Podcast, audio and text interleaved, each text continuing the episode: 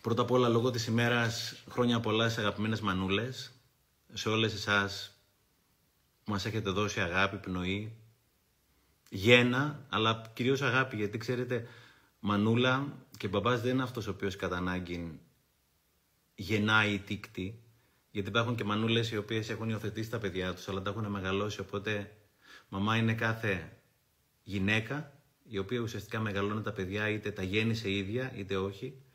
Είναι άλλο γονιός, άλλο γεννήτορας. Οπότε σε όλες τις μανούλες χρόνια πολλά. Στη δική μου τη μανούλα, στο κορίτσι μου, στη Μαρία μου, που είναι η μαμά του Γιαννάκου. Χρόνια πολλά στην μαμά των κοριτσιών μου, που είναι η μαμά των παιδιών μου και μου έδωσε πολύ μεγάλη χαρά με αυτό το πράγμα που έκανε. Ε, αναρωτήθηκα κάποια στιγμή γιατί να κάνω αυτό το live και δεν ξέρω για ποιο λόγο ήθελα να το κάνω. Πιο πολύ ξεκάθαρο είναι για ποιο λόγο δεν θέλω να το κάνω.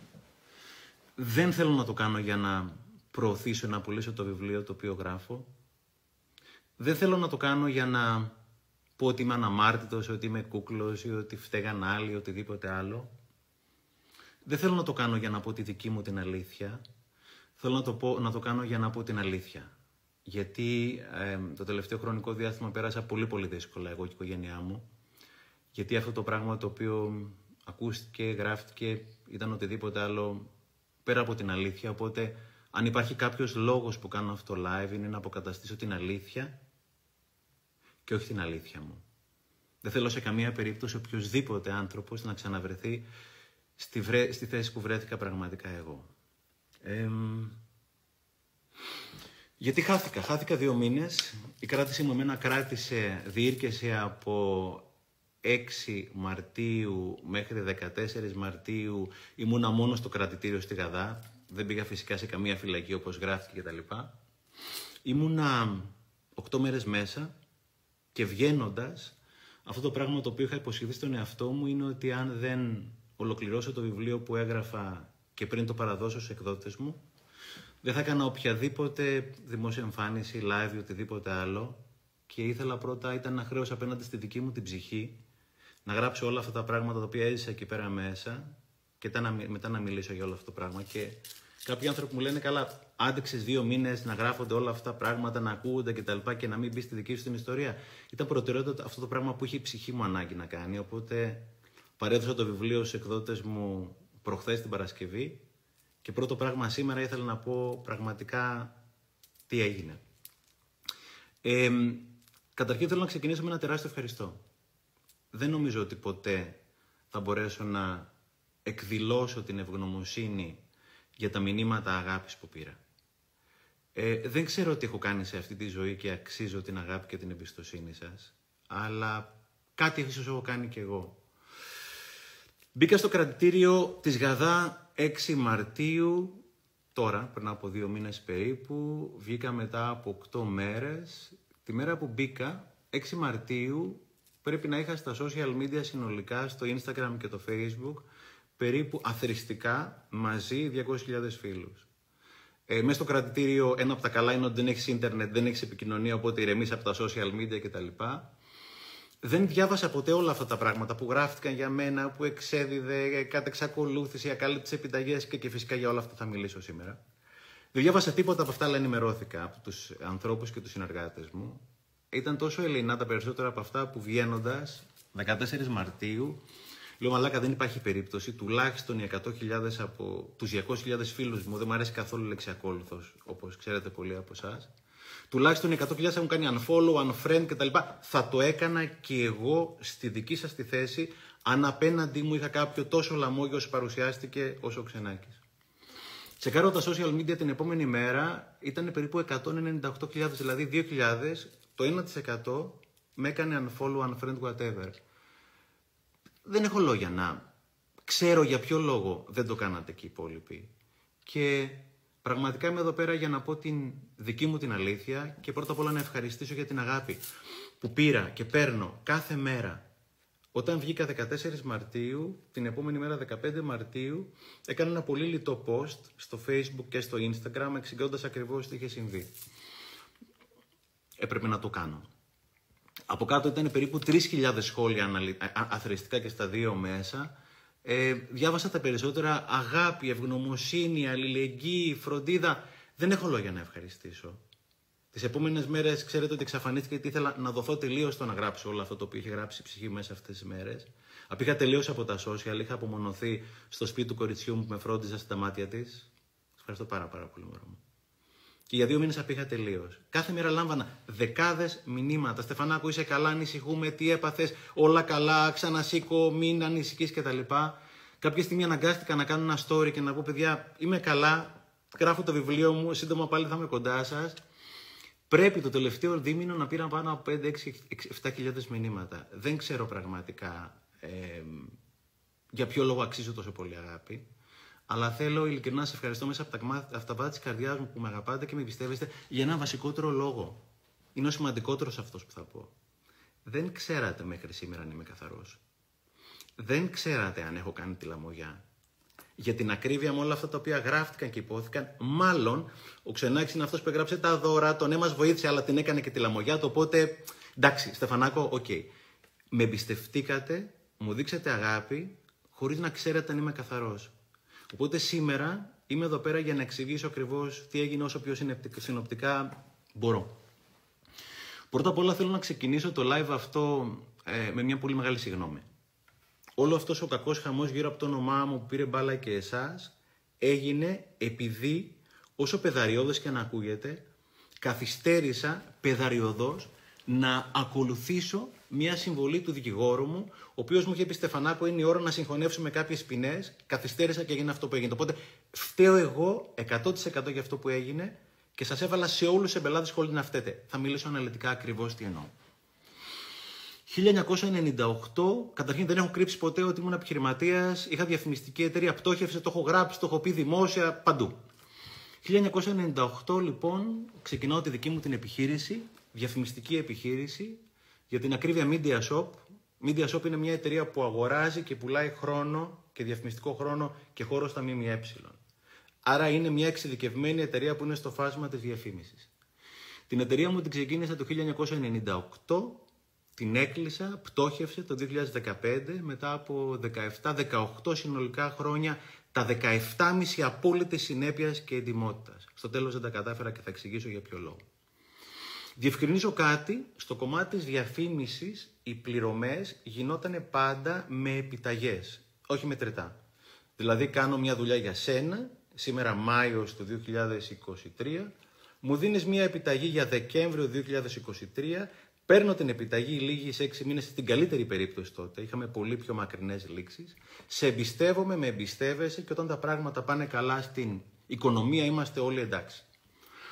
Τα πρώτα. Α, διευκρινίζω κάτι ακόμα. Η εταιρεία μου ξεκίνησε με δύο άτομα προσωπικό και σύντομα, επειδή ήταν πολύ καλό το concept, έφτασε στα 35 άτομα. Έγινε μια μεγάλη εταιρεία. Με αρκετές υποχρεώσεις, με αρκετά... μικρά καράβια, μικρές φουρτούνε, μεγάλα καράβια, μεγάλες φουρτούνε που λένε.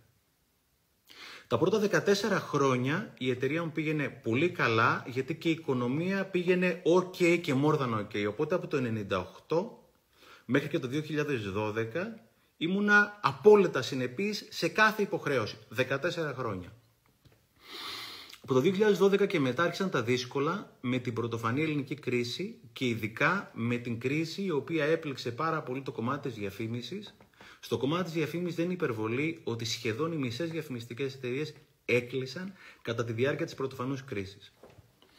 Από το 12 και μετά άρχισαν τα πολύ δύσκολα και τα πάρα πολύ δύσκολα ήταν το 15 με για μένα τη χειρότερη απόφαση μεταπολιτευτικά που πήρε οποιαδήποτε εκλεγμένη κυβέρνηση στη χώρα μας στο δημοψήφισμα και μετά τα capital controls.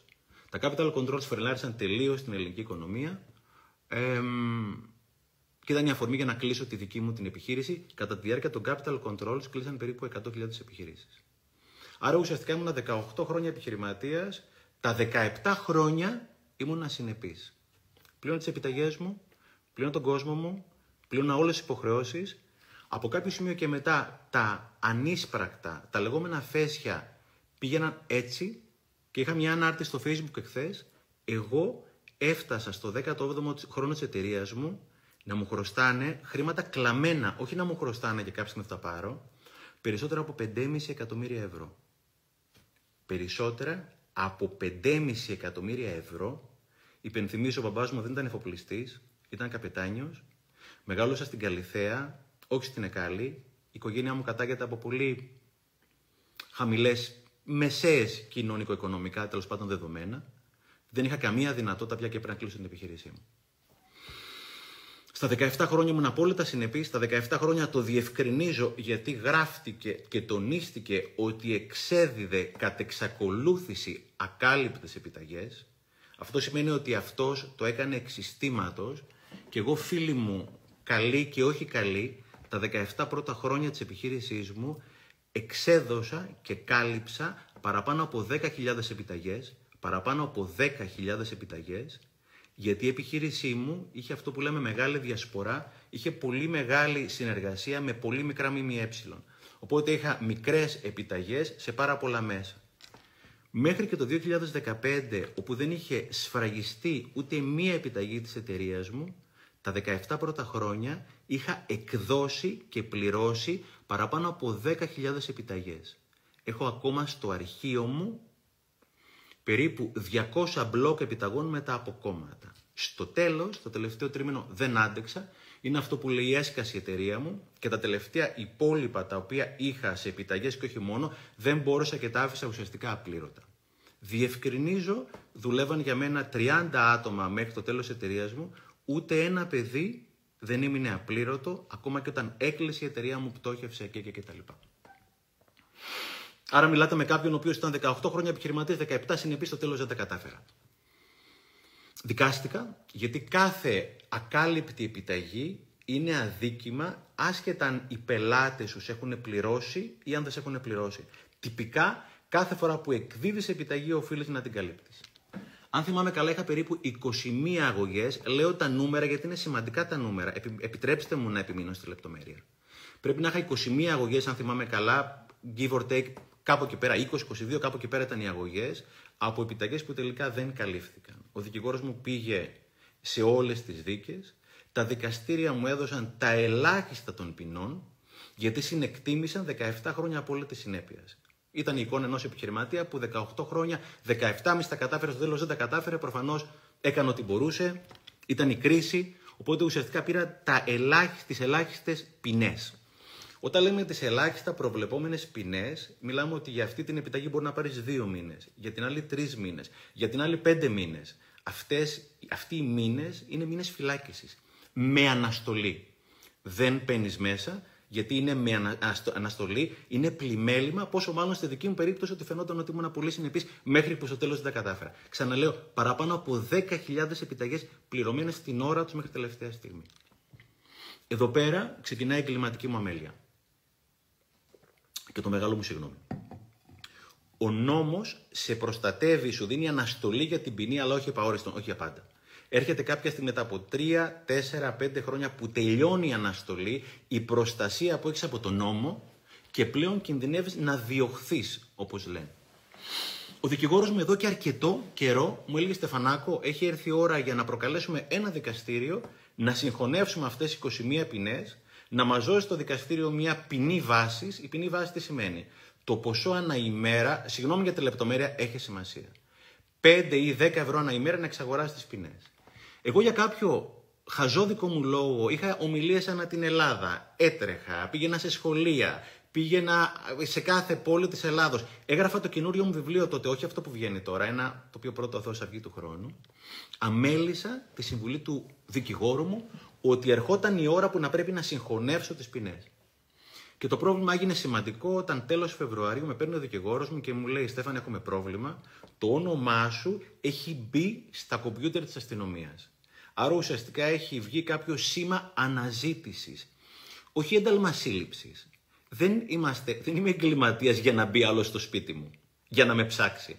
Σήμα αναζήτηση σημαίνει ότι, όπως με λέει ο δικηγόρος μου, είσαι στα κομπιούτερ της ελληνικής αστυνομίας, Οπότε κάποιος μπορεί να έρθει από εδώ και πέρα μια μέρα σπίτι σου, να σου χτυπήσει το κουδούνι και αν κατέβεις και του ανοίξει και δεις ότι είσαι εσύ, να σου πει παρακαλώ, ακολουθήστε με όπως και ακριβώς έγινε. Οπότε μου λέει τέλος Φεβρουαρίου αυτό. Από τη μέρα που έγινε θέλω δύο πράγματα από σένα. Ένα, θέλω να μην οδηγάς, γιατί αν οδηγήσεις και περάσεις ένα κόκκινο φανάρι, κινδυνεύεις να συλληφθείς γιατί στα κομπιούτερ της αστυνομίας ήδη. Και δεύτερον, όσο μπορείς, μην πολύ πηγαίνεις σπίτι σου, γιατί μπορεί να έρθει κάποιος από την αναζητήσεων, όπως λέει, να σε αναζητήσει. Όχι να μπει σπίτι σου, να κοιτάξεις το δρόμο και αν το χτυπήσει το κουδούνι να μπει μέσα. Τα έκανα, πήγαινα τις κόρες μου για 15 μέρες στο σχολείο. Ήταν 15 μέρες. Η διαδικασία να γίνει το δικαστήριο για να συγχωνευτούν οι ποινές, να βγει η ποινή και να την πληρώσω 15 μέρες, όχι παραπάνω. Πήγαινα τα κορίτσια στο σχολείο με ταξί αυτές τις μέρες. Είχα πει για μια δυσκολία που είχα. Ξέραν για την εταιρεία μου. Όταν τα μικρές ερχόταν στην εταιρεία μου, τους έβαλα και δουλεύανε μισή ωρίτσα. Πήγαινε, φέρνανε φωτοτυπίες, παίρνανε χαρτζηλίκι. Γιατί θεωρώ τα παιδιά πρέπει πραγματικά να μάθουν να βγάζουν χρήματα από νωρίς. Ξέραν πολύ καλά για την εταιρεία μου. Ξέραν ότι είχε κλείσει και τους είχα παιδιά για 15 μέρες θέλω να προσέχω γιατί υπάρχει αυτό το πρόβλημα. Τα παιδιά θέλουν απλά και κατανοητά να τους εξηγήσεις την αλήθεια. Η μικρή μου κόρη μάλιστα μου λέει το εξής: Μου λέει, Παπά, μα συλλάγουν αυτές 15 μέρες, θα σε γυρίσουν στη χώρα σου πίσω. Κλάσικ. Τέλος πάντων, πρόσεχα και πήγαινα τα παιδιά μου για 15 μέρες στο σχολείο μεταξύ και απέφευγαν να πολύ με σπίτι μου για 15 μέρες. Μέχρι να πληρώσω και να είμαι τελείως καθαρός. Όταν όμως είναι κάτι να συμβεί και άνωθεν το αφεντικό το μεγάλο, σε όποιο αφεντικό πιστεύουμε, στο Θεό μας. Έχει δώσει εντολή αυτό το πράγμα να γίνει, θα γίνει no matter what.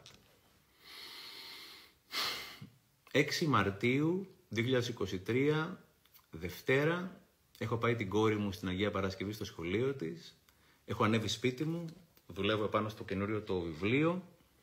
Ο φίλος μου ο Νίκος, του είχα δανείσει το, βιβλίο, το αυτοκίνητό μου γιατί για κάποιες μέρες δεν μπορούσα να οδηγάω, είπαμε, ήταν να έρθει 11 η ώρα το πρωί για να μου το επιστρέψει. Για κάποιο λόγο Ήρθε 10 η ώρα το πρωί, με παίρνει ένα τηλέφωνο. Μου λέει Στεφανάκο, σε παρακαλώ, μπορεί να κατέβεις κάτι. Έχω φέρει το αυτοκίνητο, να σου δώσω τα κλειδιά κτλ. Κατεβαίνω, μένω σε ένα στενάκι στη βούλα. Ο Νίκος έχει παρκάρει το αυτοκίνητο στη μέση του δρόμου, μεταφέρει τα πράγματα από το δικό μου στο δικό του κτλ. Είμαι αγχωμένος, γιατί στη μέση του δρόμου είμαι σίγουρος ότι κλείνω το δρόμο και ότι μπορεί να έρθει κάποιο αυτοκίνητο να περάσει και έχω κλείσει το δρόμο. Δεν ήταν να το πω, του λέω Ρε Νίκο, τελείωνε γιατί θα περάσει κάποιος άνθρωπος. Δεν ήταν να το πω πλησιάζει ένας τύπος με πολιτικά, νέο παλικάρι, ευγενική φυσιογνωμία και έχει μόλις έρθει ένα αυτοκίνητο πάλι με πολιτικά στην άκρη του δρόμου μου. Του λέω: Έχει έρθει ο άνθρωπος, μπορούμε να το μετακινήσουμε. Ουφ! Πριν προλάβω να το πω, με πλησιάζει αυτός ο άνθρωπος με τα πολιτικά. Μου λέει ο κύριος Ξενάκης, με πολιτικά. Και λέω: Ναι. Στον κόσμο μου, εγώ θεωρώ ότι είναι κάποιος ο οποίος διαβάζει βιβλία, μου φαν, θέλει να του υπογράψω κάποια βιβλία. Λέω: Εγώ είμαι. Από μέσα μου θέλετε να σε υπογράψω κάποιο βιβλίο; Μου λέει, ξέρετε, είμαστε από την ασφάλεια. Μπορείτε, σας παρακαλώ, να μας ακολουθήσετε μέχρι τη Γαδά.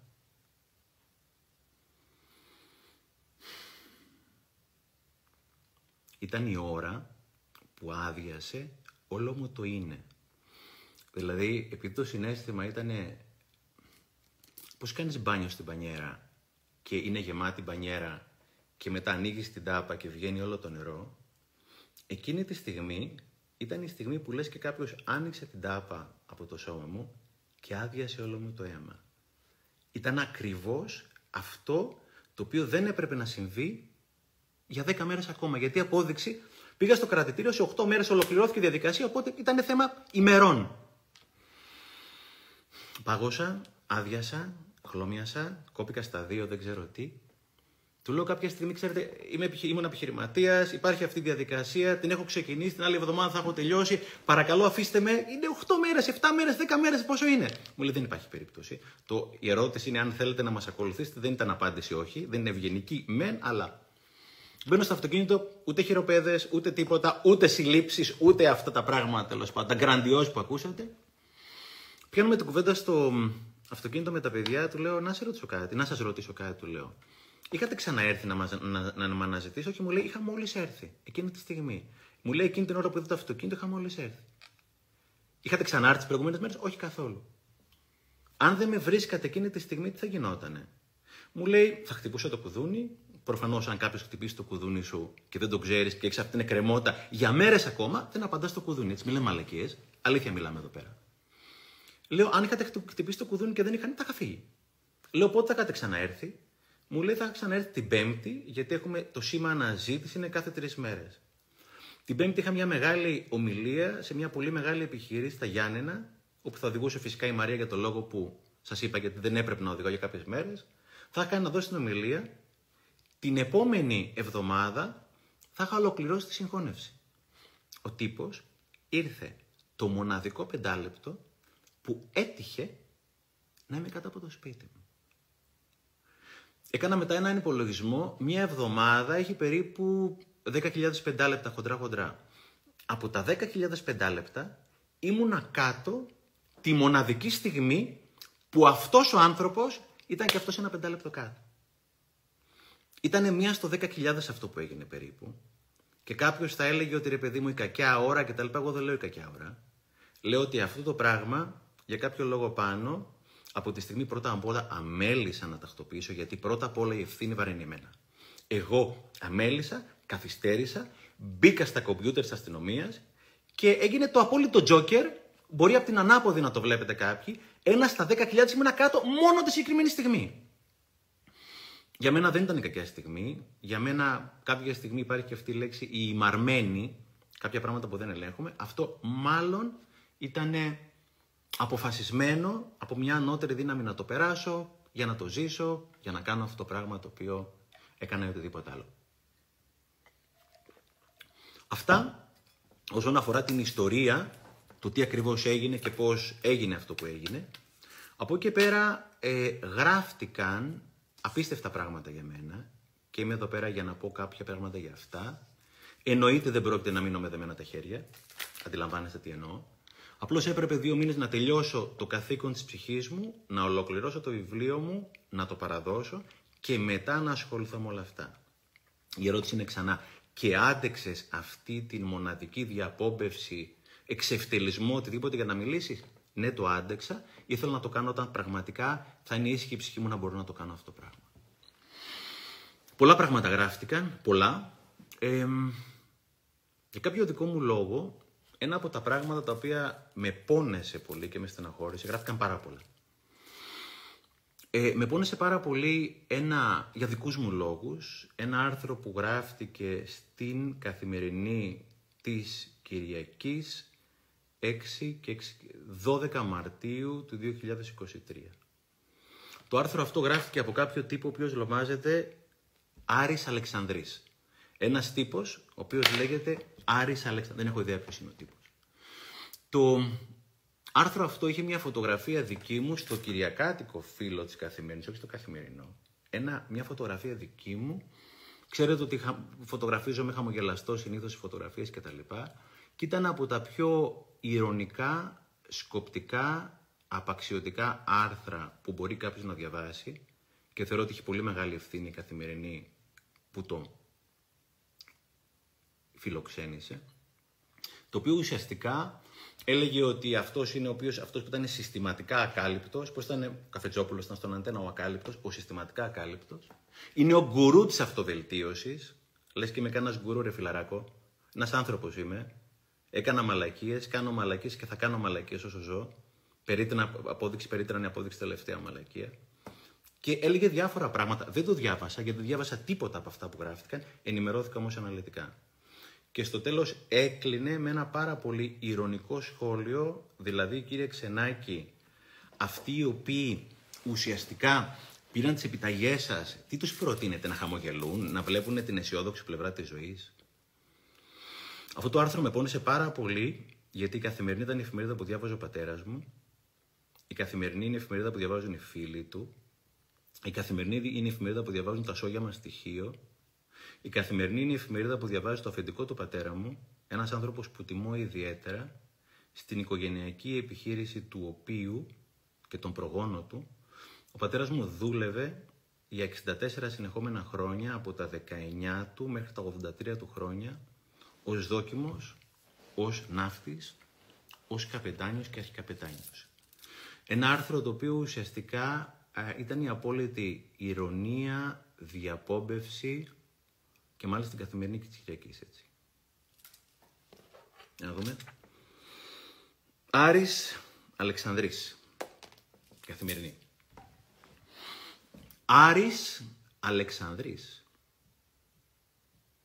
Φιλαράκο μου, Άρη Αλεξανδρή και κάθε Αλεξανδρή θα σου κάνω μία ερώτηση. Με γνωρίζεις; Γνωρίζεις την ιστορία μου; Γνωρίζει την εταιρεία μου και πώς έγινε επιχειρηματίας και τι έγινε από εκεί πέρα πίσω.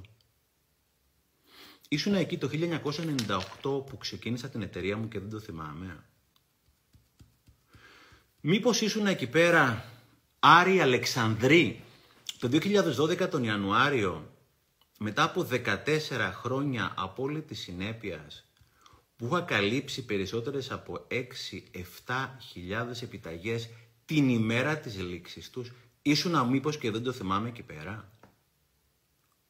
Ήσουν εκεί πέρα που 14 ολόκληρα χρόνια ήμουνα συνεπής στο τελευταίο ευρώ συμπεριλαμβανομένο και του ΦΠΑ. Άρη Αλεξανδρή, ήσουν εκεί αλήθεια και το ξέρεις; Γιατί αυτό το οποίο δεν ξέρεις εσύ και όλοι οι αναμάρτητοι, οι Αλεξανδρίδες του κόσμου, όταν είσαι επιχειρηματίας και παίρνεις το ΦΠΑ στην επιταγή, είσαι υποχρεωμένος να το αποδώσεις το δημόσιο μετρητά τις επόμενες μέρες του μήνα, είτε πληρωθεί η επιταγή είτε όχι. Οπότε εγώ για 14 χρόνια πληρωνόμουν το ΦΠΑ στην επιταγή, έδινα τις επιταγές στην τράπεζα και όχι μόνο εγώ, πολλοί έντιμοι επιχειρηματίες που τελικά δεν τα καταφέραμε, Έπαιρνα δάνειο από την τράπεζα μέσα από έναν αλληλόχρεο λογαριασμό πλαφών, sorry για τις λεπτομέρειες και σημασία, και 14 χρόνια εγώ όχι μόνο ευρώ δεν είχα καθυστερήσει, δεν είχα καν ρυθμίσει ΦΠΑ, το οποίο πλήρωνα μετρητής παρότι δεν το έπαιρνα. Αλλά φαντάζομαι, Άρη Αλεξανδρή, όλα αυτά τα έψαξες πριν γράψεις αυτό το γελίο που έγραψες. Και όλοι οι αναμάρτητοι Αλεξανδρίδες του κόσμου που μου γράφατε από κάτω στα βιντεάκια που έχουμε για τα παιδιά, για τα σχολεία, μου γράφατε χωρίς να ξέρετε. Στεφανάκο, θα μας βγάλεις καμιά πέτσινη επιταγή; Σοβαρά. Σοβαρά τώρα. Πόσο γελίο είναι ο Αλεξανδρής, ο κάθε Αλεξανδρής, να έχει άποψη για κάτι το οποίο αγνοεί. Και πόσο εγκληματικό για μια εφημερίδα του κύριου Καθημερινής ένα τέτοιο άρθρο μόνο και μόνο από το ύφος σου να το δημοσιεύσει. Την καθημερινή τη διαβάζουμε για να έχουμε κάτι έγκυρο, όχι για να διαβάζουμε τα αποθυμένα και τα κόμπλεξ του κάθε Αλεξανδρή που μπορούμε να το διαβάσουμε στο προβοκατέριο οπουδήποτε αλλού. Για άλλο λόγο διαβάζουμε την καθημερινή. Αλλά έχει συνέχεια. Ήσουν εκεί Άρη Αλεξανδρή το 2012 τον Ιανουάριο μετά από 14 έντιμα και συνεπή χρόνια που έφαγα το πρώτο μεγάλο μου φέση ένα εκατομμύριο ευρώ. Τον Ιανουάριο του 12 έκλεισε μια μεγάλη διαφημιστική εταιρεία. Όσοι είμαστε στο κομμάτι της διαφήμισης μου είμαστε όλοι την Άσλη. Μια εταιρεία που εμένα μόνος στην εταιρεία μου άφησε ένα εκατομμύριο ευρώ σε ένα βράδυ. Και εγώ ξέρω τον άνθρωπο που την είχε, καλά, και δεν έχω άποψη αν ο άνθρωπος έπεσε έξω ή αν είναι κάτι άλλο. Και έχεις άποψη για μένα εσύ που δεν έχεις ιδέα για την ιστορία μου. Εσύ και όλοι οι αναμάρτοι, οι Αλεξανδρίδες του κόσμου. Κολόπεδα. Κομπλεξικοί. Ξέρεις τι να σου λείπει ένα εκατομμύριο ευρώ από το ταμείο σου; Σημαίνει ότι στο ταμείο, στο σιρτάρι του λογιστηρίου φιλαράκο μου, έχεις επιταγές αξίας ενός εκατομμυρίου ευρώ οι οποίες πάνε ξαφνικά και έχεις περίπου ταμιακό κενό 80 χιλιάρικα το μήνα. Όχι δραχμές, ευρώ. Άρη Αλεξανδρή. Οπότε ένα βράδυ εγώ, σε ένα βράδυ, ξαφνικά μου λείπανε 80 χιλιάρικα το μήνα και έπρεπε να βγάλω τη χρονιά. Όχι εσύ, εγώ θα την έβγαζα τη χρονιά. Και την έβγαλα τη χρονιά. Για τον Ιανουάριο της χρονιάς αυτής του 12 επειδή ήσουν προφανώς εκεί πέρα και το ήξερες και αυτό, Αλεξανδρή, γιατί μελέτησε την ιστορία μου, πριν γράψεις για μένα. Φώναξα τα παιδιά μου στην εταιρεία 35 άτομα προσωπικό. Στην Αργυροπόλεω. Στην προθυνία αίθουσα σκέψεων. Θυμάστε, παιδιά από εκεί πέρα κάναμε τις σημαντικότερες συζητήσεις. Και του λέω: Όχι μόνο δεν θα φύγει κανένας, ούτε μία απόλυση. Δεν μειώνω το μισθό ούτε ενός ανθρώπου ούτε ένα ευρώ. 14 χρόνια συνέπειας. Δεν το φάγατε το εκατομμύριο εσείς που έχετε άποψη για μένα, το φάγα όμως εγώ. Και τα επόμενα χρόνια μπουμπουνίζανε μια εταιρεία πίσω από την άλλη. Γιατί κλείσαν οι μισές εταιρείες διαφήμισης στην Ελλάδα. Μετά από την πρωτοφανή κρίση. Δεν ξέρετε τι σημαίνει ένας επιχειρηματίας και να πρέπει ουσιαστικά να εξαρτάται η προσωπική σου περιουσία και η προσωπική σου ελευθερία, μάγκες. Από το αν θα φάω εγώ φέσκια ή όχι που δεν περνάει από το χέρι μου. Τα επόμενα χρόνια λοιπόν έπεφταν το ένα κανόνι πίσω από το άλλο, Αλεξανδρίδες όλου του κόσμου. Και δεν τα παράτησα, ότι χρήματα είχα δουλέψει σε όλη μου τη ζωή και ήταν για τα παιδιά μου, για τα πανεπιστήμια τους, για την υγεία τους, ό,τι χρήματα είχα δουλέψει, τα έβαλα όλα στην εταιρεία μου. Για να τη σώσω. Αφαντάζομαι και αυτό, Άρη Αλεξανδρή, το έχεις ψάξει, έτσι! Είχες δει το ισοζύγιο και δει πόσα χρήματα είχα φέρει. Το έχεις ψάξει περιγράψει το γελίο άρθρο που έγραψες. Αλεξανδρίδες όλου του κόσμου. Και έφτασα 15, 2015 να μου χρωστάνε 5,5 εκατομμύρια ευρώ. Κλαμμένα, όχι ανίσπρακτα. Κλαμμένα. Και μέχρι τον Ιανουάριο του 2015 όλες μου οι επιταγές, πάνω από 9.000 επιταγές ήταν στην ώρα πληρωμένες. Και ακόμα και το 15 που τα έφαγα, ξέρετε που τα έφαγα αυτά, δεν θέλω να πω τη λέξη, το λογιστήριό μου έκανε τις λεγόμενες αναχρονολογήσεις.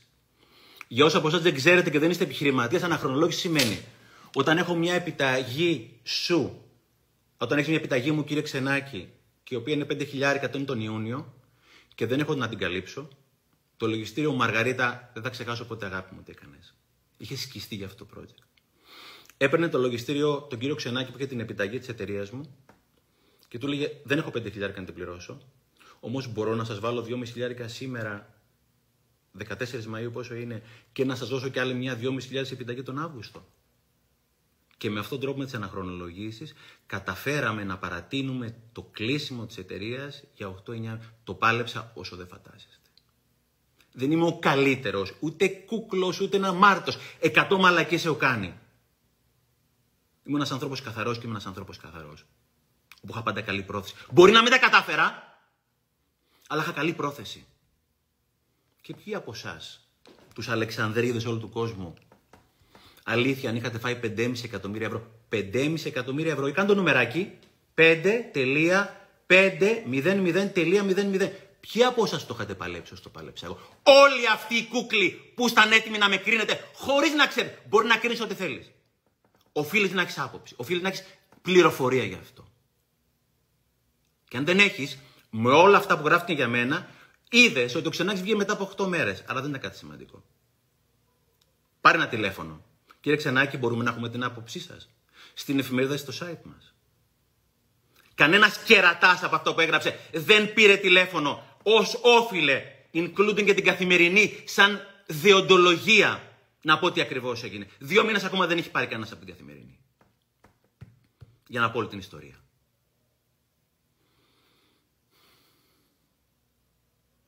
Και έχει συνέχεια ιστορία, φίλε μου, Άρη Αλεξανδρή.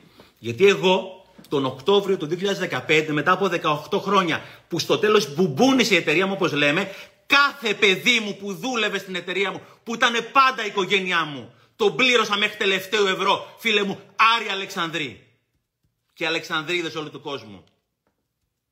Αναμάρτητη κούκλη. Αυτόκλητη της αγγελής στις ζωές όλων μας, που δεν έχετε ιδέα τι έχουμε περάσει. Για τα παιδιά μου ήταν πάντα το asset μου στην εταιρεία, ήταν πάντα η οικογένειά μου.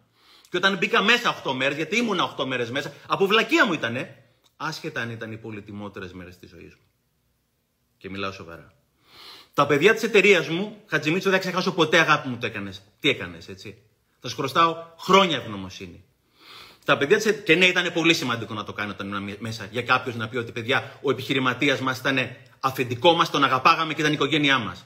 Γίνανε αναρτήσεις των παιδιών για μένα χωρίς να τους το ζητήσει κανένας. Γιατί πάντα τέτοιο κλίμα είχαμε στην επιχείρησή μου. Και ακόμα και τώρα μια φορά το χρόνο βρίσκομαι τα παιδιά μου, είναι η οικογένειά μου αυτά και αναπολούμε όλα αυτά τα υπέροχα που ζήσαμε. Αλεξανδρίδες όλου του κόσμου που έχετε άποψη για τις ζωές μας χωρίς να έχετε ιδέα. Κολόπεδα. Κομπλεξική. Α, εσύ ο Αλεξανδρής, κάποιος μου σφίριξε ότι είσαι μάλλον συγγραφέας. Δεν ξέρω αν είσαι αγόρι μου. Και ζητώ συγγνώμη αν δεν είσαι. Αλλά αν είσαι μάλλον συνεννοήθηκαμε. Κατάλαβα, δεν χρειάζεται. Αυτό το οποίο δεν ξέρεις επίσης, θα μπορούσα να μιλάω για τις ώρες, δεν θα πρόκειται να το κάνω αυτό το πράγμα. Ότι το 2011, το 2011 η εταιρεία μου βγήκε η έκτη καλύτερη εταιρεία για να δουλεύει κανείς στην Ελλάδα για εταιρείες κάτω από 50 άτομα προσωπικό. Η εταιρεία μου το 2011 ανακηρύχθηκε η έκτη καλύτερη εταιρεία για να δουλεύει κανείς στην Ελλάδα για εταιρείες κάτω από 50 άτομα προσωπικό. Αλλά το είχατε ψάξει φαντάζομαι και αυτό έτσι. Και αυτό το οποίο επίσης δεν ξέρετε, όλοι οι Αλεξανδρίδες του κόσμου, μάγκες μου, κούκλοι, υπάρχει κάτι που λέγεται διαχειριστής σε μια εταιρεία. Ο διαχειριστής σε μια εταιρεία είναι αυτός ο οποίος αν κάτι δεν πάει καλά, είναι υπεύθυνος απέναντι στον νόμο με το σύνολο της περιουσίας του και την προσωπική του ελευθερία όπως φάνηκε. Άρα όλοι εσείς οι κούκλοι που θεωρείτε ότι αν κάποιος στο τέλος δεν τα κατάφερε είναι λαμόγιο, υπάρχει αυτό που λέγεται διαχειριστής. Και όταν έκλεισε η εταιρεία μου, την επόμενη χρονιά, ό,τι κινητό και ακίνητο είχα δουλέψει, είχα στο όνομά μου, κατασχέθηκε υπέρ του ελληνικού δημοσίου. Συμπεριλαμβανομένου και το γραφείο στην Αργυρούπολη, επί της Αργυρουπόλεως, το οποίο το πλήρωνα 12-13 χρόνια από την τράπεζα. Ήμουνα σχεδόν, το είχα σχεδόν ξεχρεώσει, κατασχέθηκε. Άρα όταν έκλεισε η εταιρεία μου, φίλη μου, κουκλή, αφενός είχα ό,τι λεφτά είχα δουλέψει, τα είχα βάλει μέσα και αφετέρου ό,τι κινητό και ακίνητο είχα στο όνομά μου είχε κατασχεθεί. Άρα εγώ ξεκίνησα κάτω από το μηδέν όταν ξεκίνησα να γράφω βιβλία μετά από αυτή την αποτυχία μου και ουδέποτε είπα ότι δεν είχε πτωχεύσει η εταιρεία μου. Το έχω διαφημίσει κιόλας. Ό,τι είχα δημιουργήσει για τα παιδιά μου πήγε μηδέν. Γιατί αυτό όριζε η συνείδησή μου ότι έπρεπε να κάνω σαν επιχειρηματίας. Έπρεπε να το παλέψω όσο δεν παλευόταν.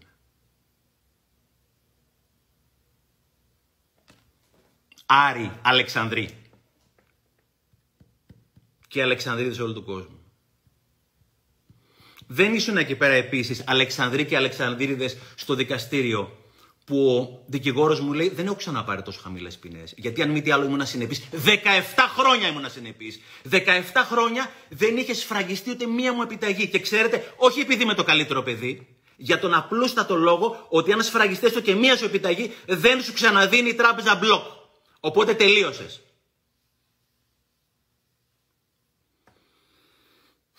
Και ακόμα και τώρα όλοι οι Αλεξανδρίδες του κόσμου να ξέρετε ότι πολλοί από του προμηθευτές εταιρείας μου, όχι όλοι, πολλοί προμηθευτές εταιρεία είναι φίλοι μου. Παρότι χρωστάω χρήματα. Ο Καρτελιάς από τη Χαλκίδα είναι φίλος μου. Ο Πάιπερ από Θεσσαλονίκη είναι φίλος μου. Τους χρωστάω χρήματα. Όχι λίγα. Αλλά ξέρουν ότι είμαι καθαρός. Ξένια Κούρτογλου, ξένια δεν έχω λόγια να σε ευχαριστήσω για όλα αυτά τα οποία έγραψες. Φόκου Μπάρι, είναι φίλοι μου. Τη χρωστάω χρήματα. Και με φώναξε φέτος, στην αρχή του χρόνου, να μιλήσω στη βασιλόπιτα της εταιρείας της. Με τίμησε.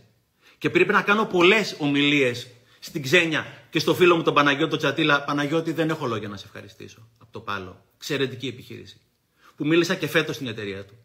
Και πρέπει να κάνω πολλές ομιλίες σε όλους αυτούς τους ανθρώπους που τους χρωστάω χρήματα για να αποπληρώσω τα χρήματα που τους χρωστάω. Αλλά ξέρω ότι είμαι καθαρός και είμαι έντιμος.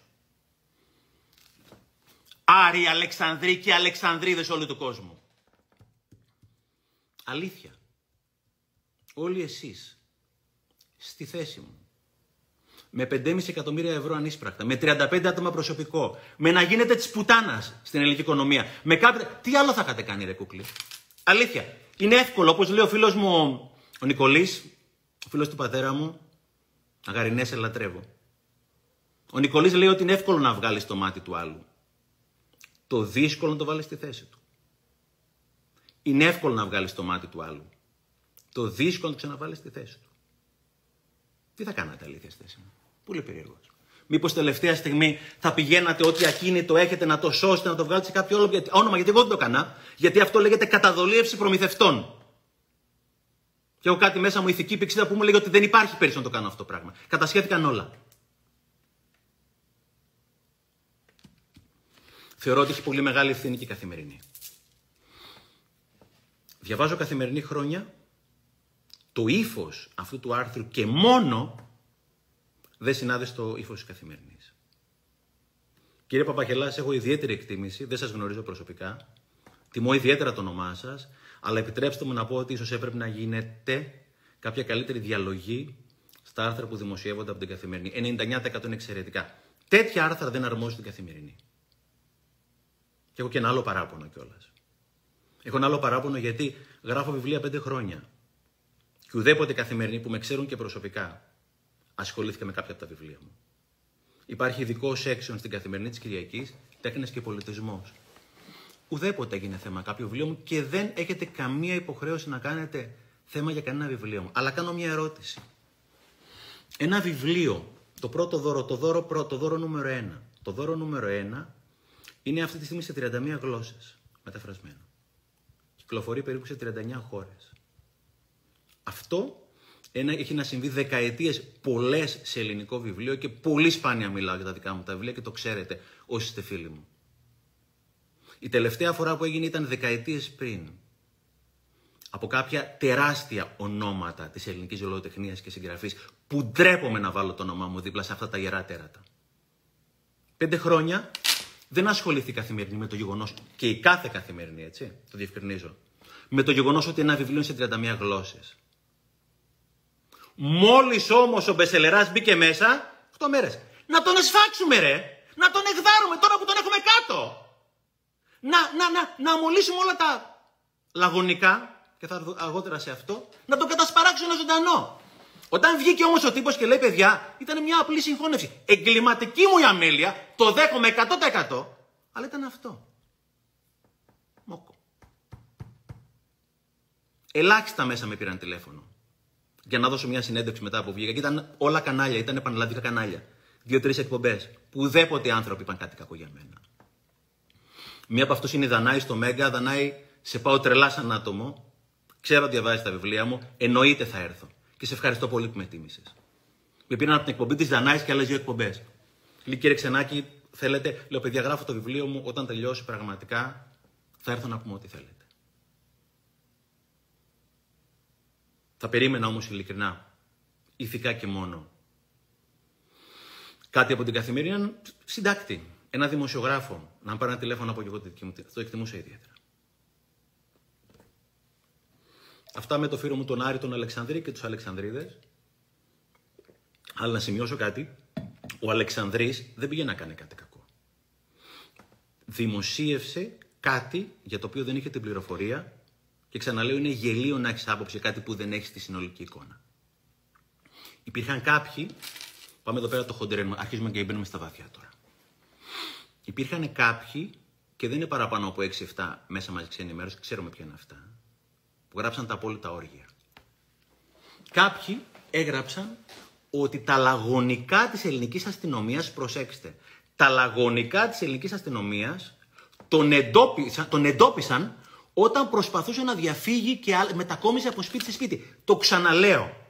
Τα λαγωνικά της ελληνικής αστυνομίας τον εντόπισαν όταν προσπαθούσε να διαφύγει από σπίτι σε σπίτι.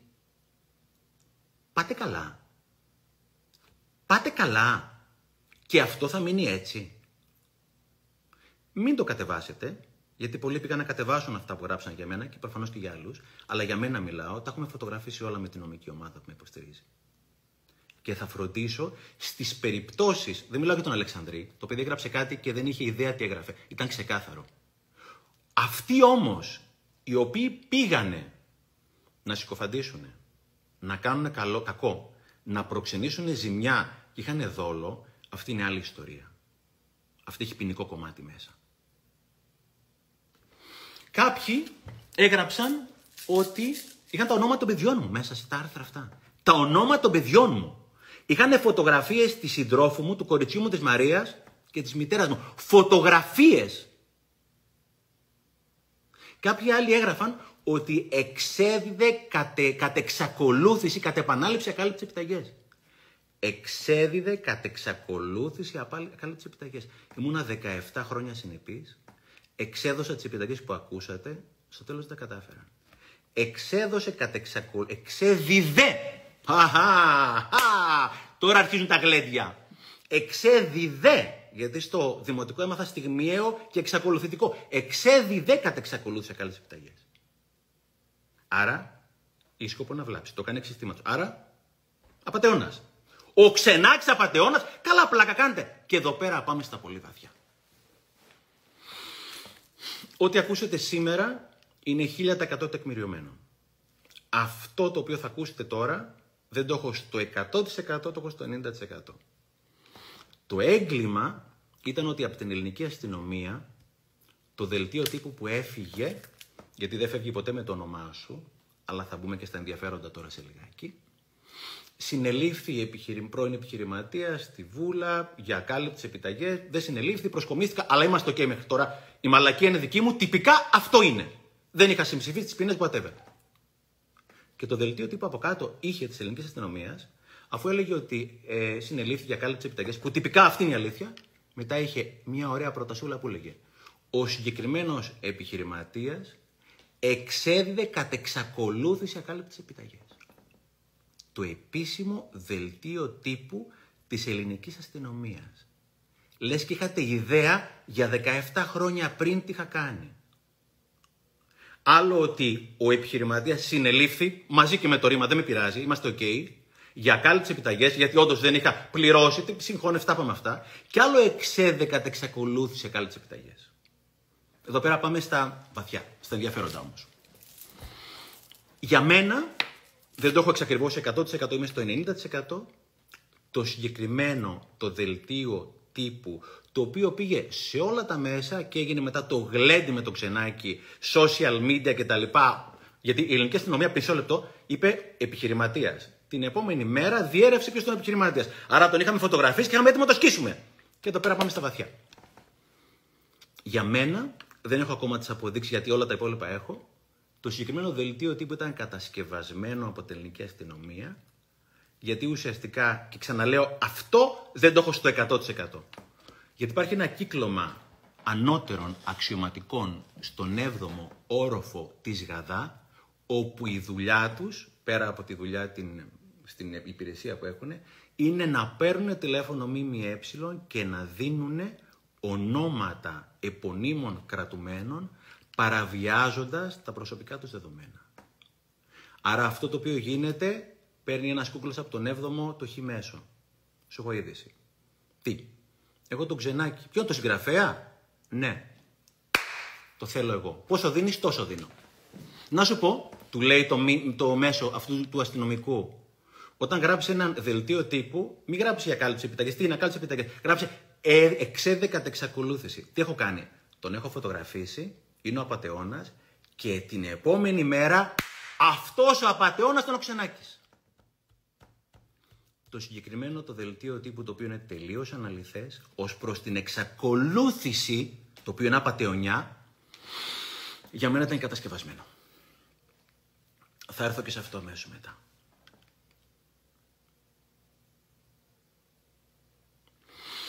Και έχω μια ερώτηση προς όλους εσάς αστυνομία, γιατί θα μπω πολύ σύντομα αμέσως τώρα στην αστυνομία, το τι έκανε αστυνομία. Όχι αστυνομία, συγκεκριμένη επίρρου και αστυνομική. Αυτή η οικονομική και ηθική βλάβη που υπέστην. Λόγω του εξέδιδε κατ' εξακολούθηση. Απατεώνας και και και και και και και. Πόσο κοστίζει; Γιατί κανένας από εσάς τα ΜΜΕ δεν είπε όλη την ιστορία. Τη λέω σήμερα για πρώτη φορά εγώ. Δεν ήξερα να πει κανένας άλλος. Και τρεις μόνο ενδιαφέρθηκαν να τη μάθουν. Πόσο κοστίζει; Μου είχε γράψει μια κυρία από κάτω από ένα βίντεο μου στο YouTube. Κύριε Ξενάκη, με εξαπατήσατε. Δεν σε ξαναεμπιστεύω με όλα αυτά που γράφτηκαν. Τη δικαιολογώ απολύτως. Ποιος θα πει στη γυναίκα αυτή τη συνολική ιστορία; Ποιος θα πει στην ιστορία αυτή του Ξενάκη; Τελικά δεν είναι το κατεξακολούθηση λαμόγιο, αλλά ένας επιχειρηματής που τελικά δεν τα κατάφερε. Το πάλεψε όμως. Ποιος θα πει σε αυτή τη γυναίκα την ιστορία; Όλοι. Για να κρίνει μόνη της κατά πόσο είναι μελαμόγιο ή όχι.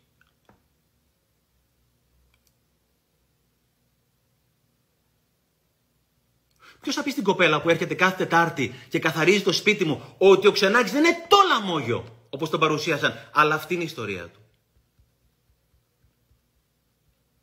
Ποιος θα πει στον Ηλία τον Κυπουρό που έρχεται ακόμα και συντηρεί τον κήπο του πατέρα μου ότι ο γιος του Καπτασίδερη δεν είναι το λαμόγιο όπως τον είπανε, αλλά αυτή είναι η ιστορία του.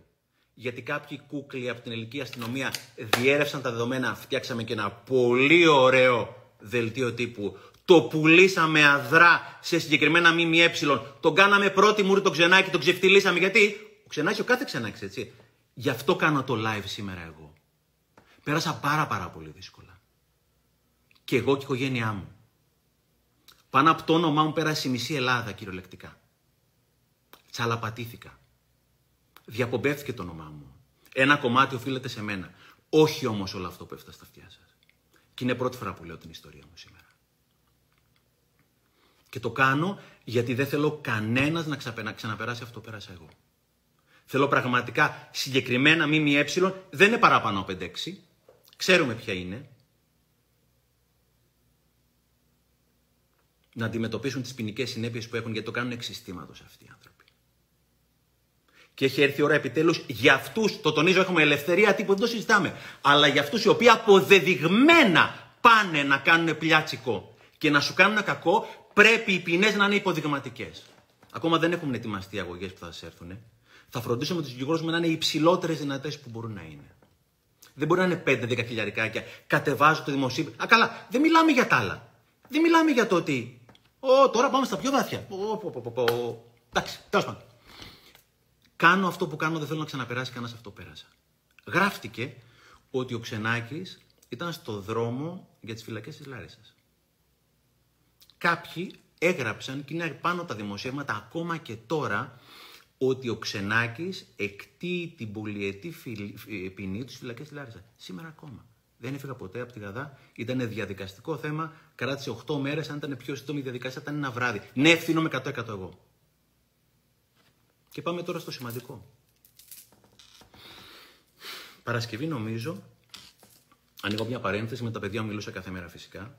Στο κρατητήριο δεν μπορείς να πάρεις τηλέφωνο έξω, δεν μπορεί να σε πάρουν, μπορεί να πάρεις τηλέφωνο εσύ. Αυτές οι 8 μέρες στο κρατητήριο λοιπόν θα σε εκπλήξω και γι' αυτό και γράψα βιβλίο. Είναι από τις σημαντικότερες, τις πολυτιμότερες της ζωής μου και πραγματικά αν εξαιρέσεις κανένα τη δεύτερη μέρα που έγινε η διαρροή από την ελληνική αστυνομία του ονόματός μου και ρεζιλεύτηκα και εγώ η οικογένειά μου, ήταν πολύ δύσκολη μέρα. Από την τρίτη μέρα ήταν ξεκάθαρο θα γράψω βιβλίο. Είχαμε φτιάξει μια πολύ ωραία κοινωνία εκεί πέρα μέσα. Τονίζω και διευκρινίζω για να μην το παίζω έξυπνος. Ήμουνα στην πτέρυγα με τα light θέματα. Οικονομικά θέματα, χρήστες ναρκωτικών, όχι διακινητές. Παιδιά τα οποία κάναν μικροκλοπές εξαιτίας των ναρκωτικών άνθρωποι που μπαίναν οι οποίοι δεν είχαν άδεια για να εργαστούν, οπότε μείναν ένα-δύο βράδια μέσα. Και αυτή μέσωσε αυτές οι 7-8 μέρες, αυτό που λέω στα βιβλία μου. Τι λέω στα βιβλία μου, ρε; Δώρο ένα, δώρο δύο, ναι. Όσοι τα έχετε διαβάσει, ξαναδιαβάστε το και όλα αυτά τα βιβλία. Είναι αυτά που λέω στα βιβλία μου, είναι αυτά που έμαθα τόσα χρόνια δίπλα στον καλογύρο, το δάσκαλό μου. Είναι αυτά που έμαθα δίπλα στην πυρουνάκη με την ψυχοθεραπεία. Είναι όλα αυτά τα πράγματα. Και είναι η εφηρμοσμένη γνώση που με έσωσε. Γιατί με έσωσε. Αυτό το λέει ο φίλος μου Παναγιώτης ο Φάσας. Παναγιώτη, ευχαριστώ για όλα. Και εσένα. Κάθε μέρα τι έκανα. Είχε ένα διάδρομο στο κρατήριο 25 μέτρα. Κάθε μέρα πήγαινε έλα. 400 φορές. 10 χιλιόμετρα κάθε μέρα. Κίνησον ζωή. Ενδορφίνες. Έπεφτε κορτιζόλη. Αυτό πράγμα εμένα, αν δεν περπατούσα, είχα τελειώσει εκεί πέρα μέσα. Τι άλλο μέσωσε. Το όνειρό μου. Μέσα στο κρατητήριο είχα ένα όνειρο. Να γράψω το βιβλίο αυτό. Και το λέω και στις ομιλίες μου και στα βιβλία μου. Για κάποιους είναι κλισέ. Αυτά τα κλισέ, η εφαρμογή τους, εμένα μέσωσαν. Τι λέω. Αν πεθάνει το όνειρό σου, πέθαναν. Πέθανες. Και ξέχασα να το πούνε. Είχα το όνειρό μου να γράψω το βιβλίο. Πήγαινε, ερχόμουν κάθε μέρα. Σκεφτόμουν. Και θα σας πω μετά και πώς το έγραψα αυτό το πράγμα. Οπότε είχαμε φτιάξει μια πολύ. Τι άλλο λέω, τι άλλο είχα πει στο, στο ναι, είχα πει ότι τα εμπόδια είναι όλα αυτά τα οποία βλέπεις όταν χάνεις το, τα μάτια από το στόχο σου. Εμένα ο στόχος να γράψει το βιβλίο. Δεν έβλεπα ούτε δημοσιεύματα, ούτε λουκέτα, τίποτα. Είχα στοχοπροσιλωμένος. Είχαμε φτιάξει μια πολύ ωραία κοινωνία εκεί πέρα μέσα. Μαζί με τους συγκρατούμενου μου. Στο κελί ήμασταν μαζί με τον Γρηγόρη, τον Μπεν και τον Αμίν.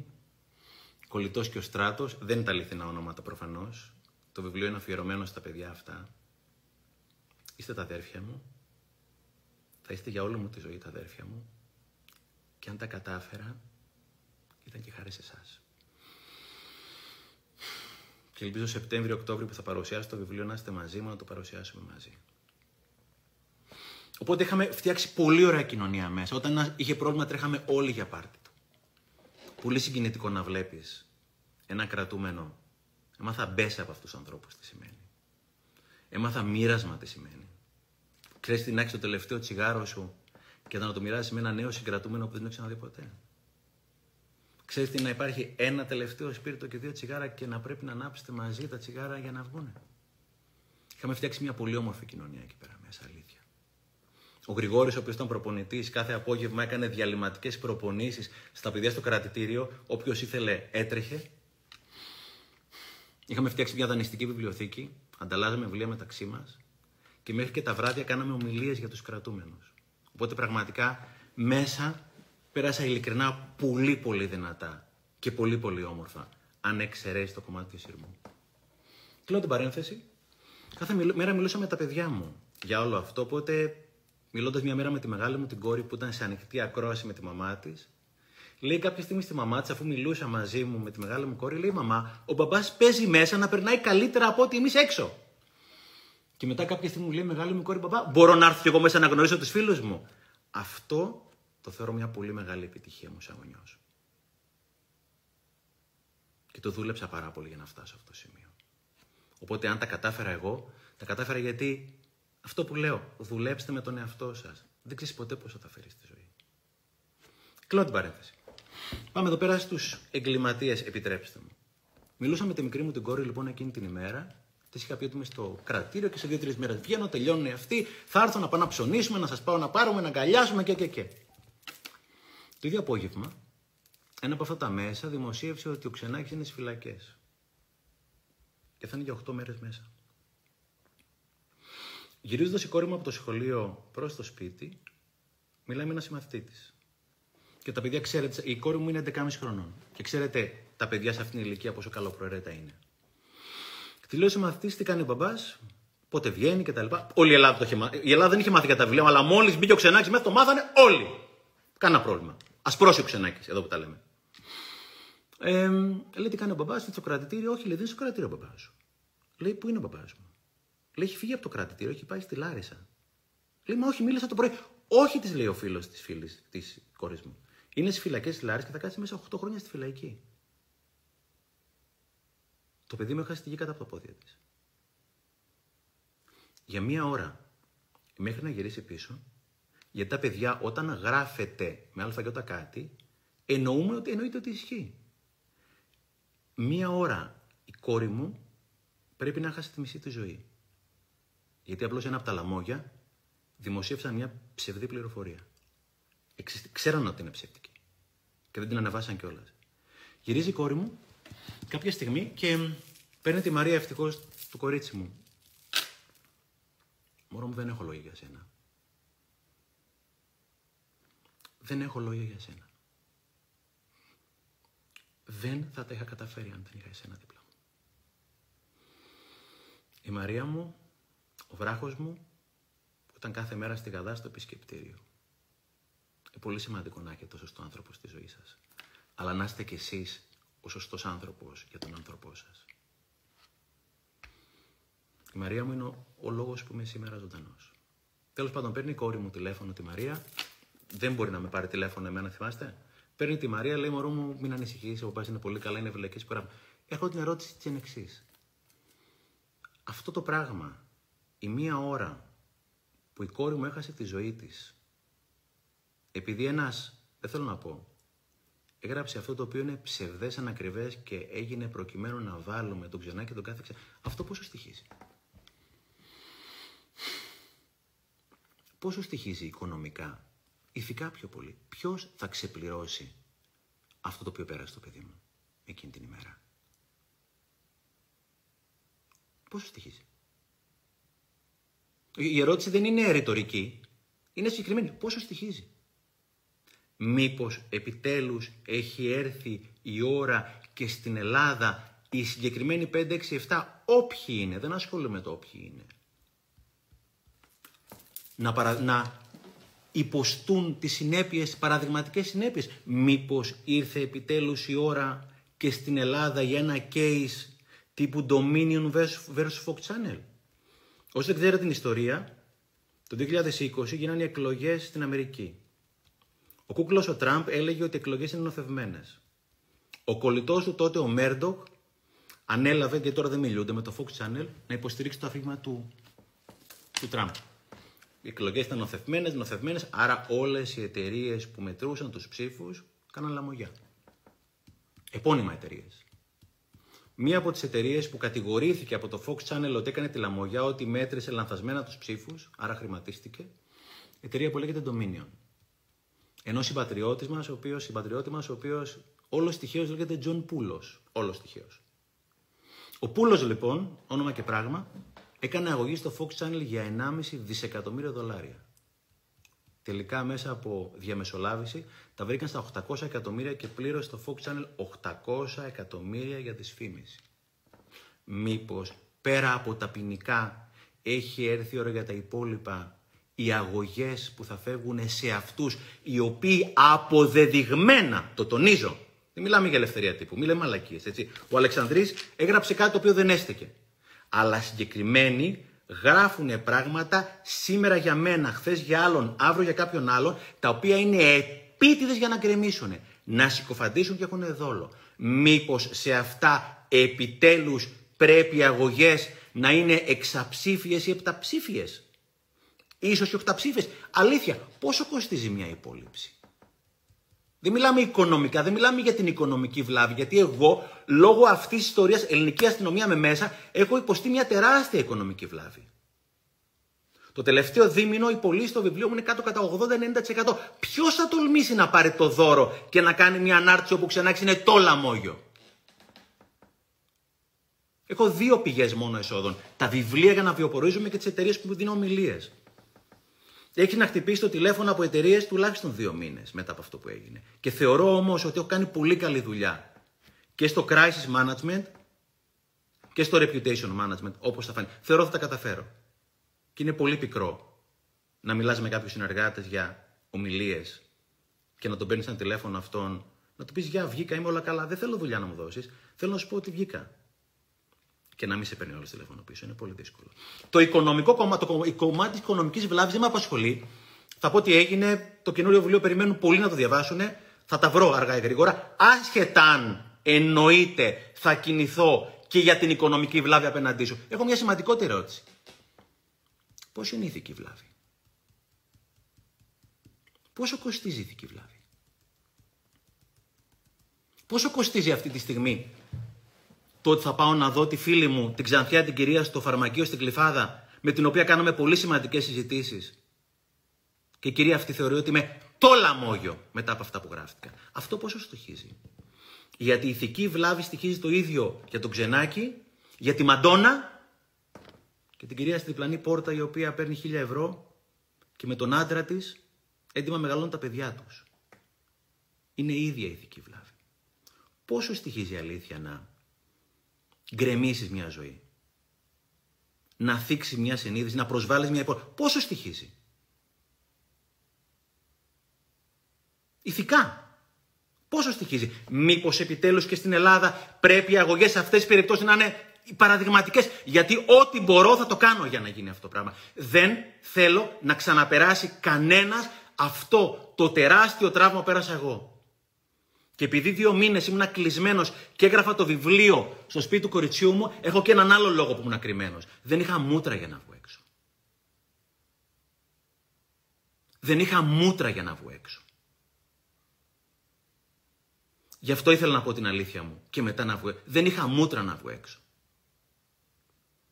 Είχα βγει για πρώτη φορά στην Γλυφάδα χθες με τα παιδιά μου και συνήθως με σταματάνε στο δρόμο ο κύριος Ξενάκης, στο βιβλίο, τον έμπορό, όλα αυτά κτλ. Ήταν μια-δύο περιπτώσεις όπου ήταν άνθρωποι οι οποίοι αλλάξαν πεζοδρόμιο για να μην πέσουν επάνω μου.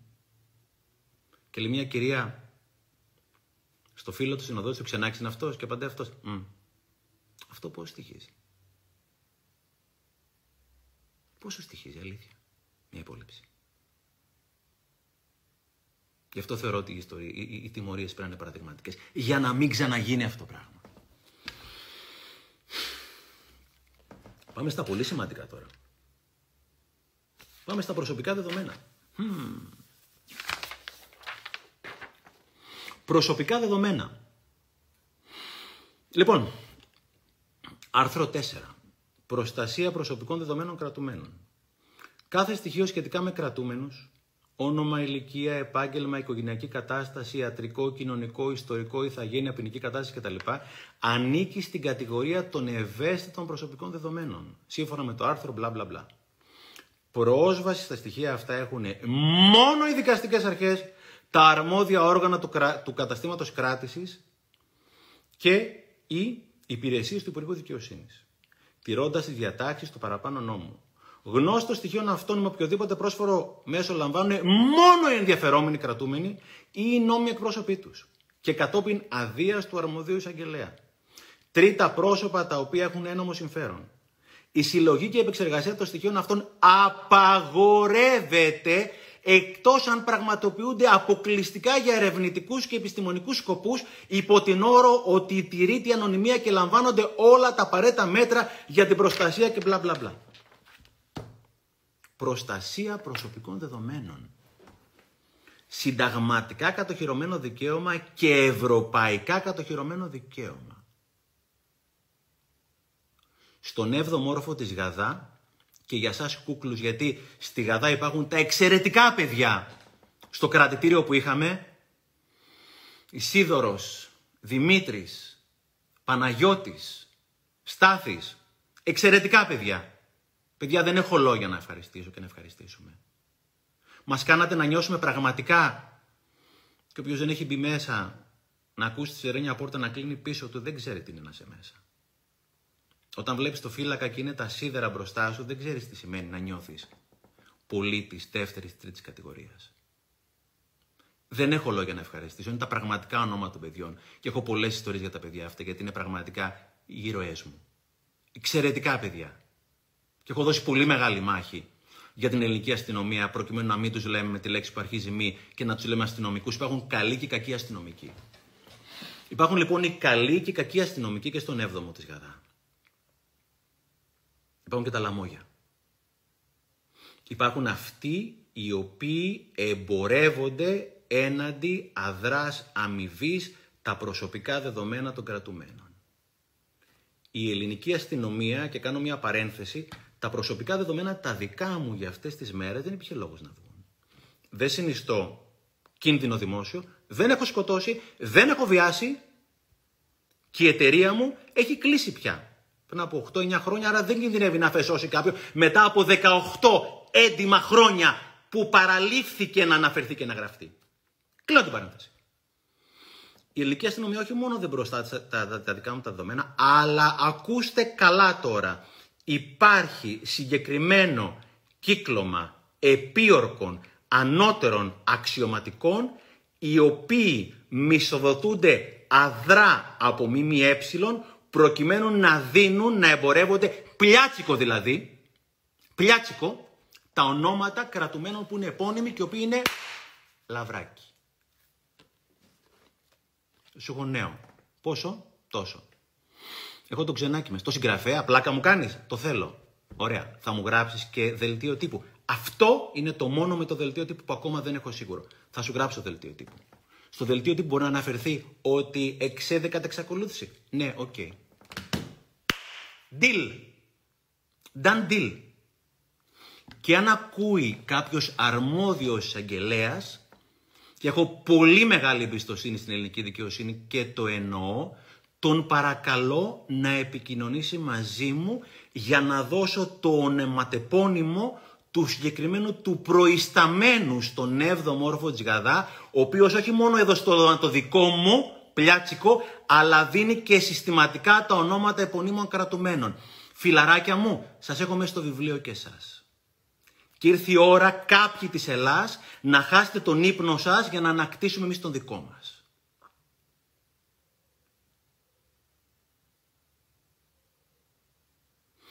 Αν, ακολουθεί, αν, αν ακούει κάποιος αρμόδιο αγγελέα και θέλει να παρέμβει, be my guest. Να δώσει το ονοματεπώνυμο αυτού του ανθρώπου.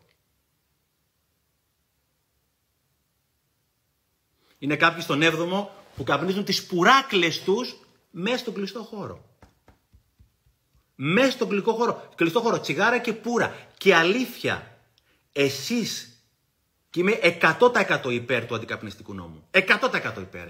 Εσείς οι ίδιοι το διπλανό τμήμα θα στείλετε κλιμάκιο της ελληνικής αστυνομίας στα μπαρ και τα εστιατόρια για να καταλογίσετε υποδειγματικές ποινές για τον αντικαπνιστικό νόμο όταν εσείς στον 7ο και σε όλο το κτίριο Τζιγαδά και σε όλα τα αστυνομικά τμήματα καπνίζετε νυχθημερών. Με τι μούτρα το κάνετε αλήθεια αυτό; Μήπως πρέπει πρώτα να καθαρίσει η ελληνική αστυνομία και να μπει καπνίζει κανένας τσιγάρα και πουρα μέσα; Πουρα!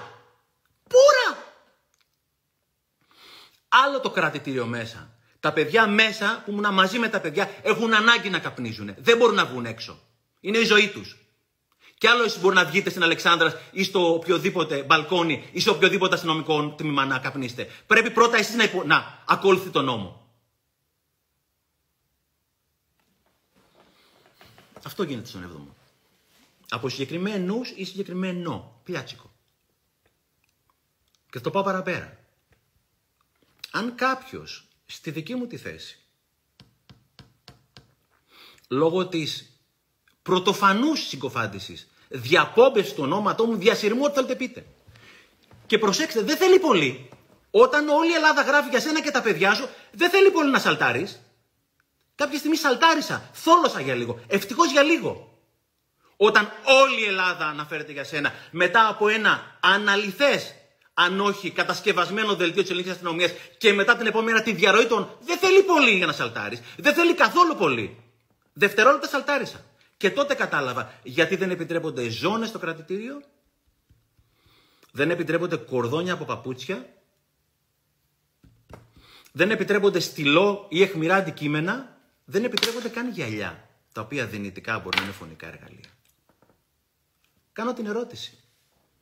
Αν κάποιος κρατούμενος, ο οποίος δεν είναι στα δημόσιο κίνδυνο, επειδή κάποιος όχι μόνο δεν προστάτευε τα προσωπικά του δεδομένα, τα διέρευση έναντι αδράς αμοιβής,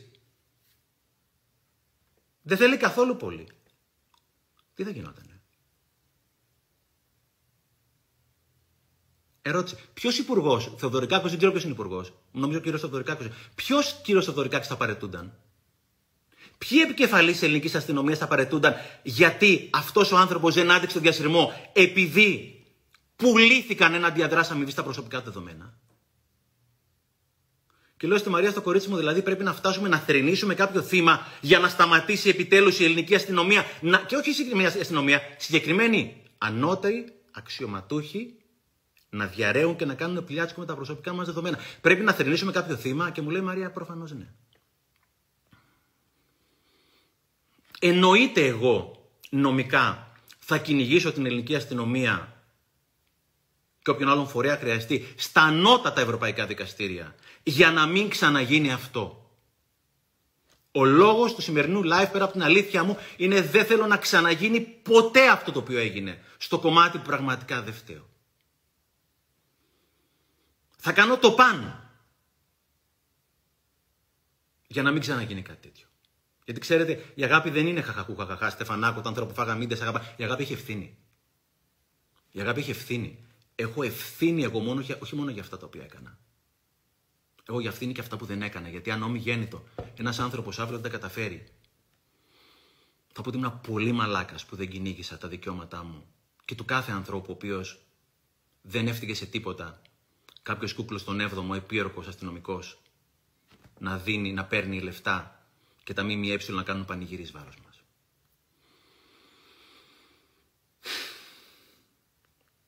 Πέρασα πάρα πολύ δύσκολα αυτούς τους μήνες. Τις 8 πρώτες μέρες και όχι μόνο. Γιατί όπως λέει και ο Φέδωνας, ο ψυχολόγος, εξαιρετικός, το τραύμα δεν τελειώνει όταν βγεις από την εντατική 8 μέρες. Μετά, όταν βγεις από την εντατική, συνειδητοποιείς που έχουν τελειώσει τα παυσίπονα, τον πόνο από τα κόκαλα. Και εμένα το τραύμα το δικό μου ήταν δύο μήνες και συνεχίζει ακόμα να είναι. Και δεν θέλω να περάσει άλλος άνθρωπος αυτό πέρα. Θα κάνω ό,τι περνάει από το χέρι μου για να μην ξαναγίνει αυτό το πράγμα. Και μιλάω για το κομμάτι που καταλάβατε.